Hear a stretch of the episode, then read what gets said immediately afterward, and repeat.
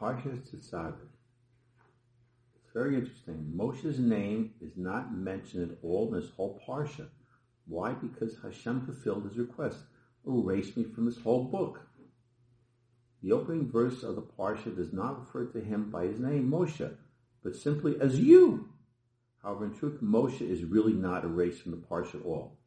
He is mentioned not by his name. A name is not the highest aspect of a person, it's only an identification. So it turns out that Moshe is in fact really mentioned, but his real essence, his inner essence is mentioned.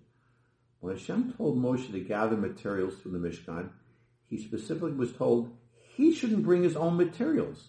Why is that?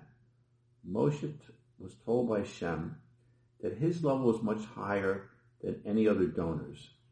It's because of you that everything is being done. Moshe the gifts are coming because of what you did to other people. And we learn from this.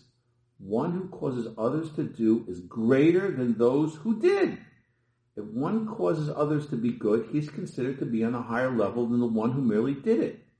When a person causes another to do other things, he receives an equal portion of the reward in the world to come as his good deed. Why? Because this is because he caused the other person to do something he would not have done.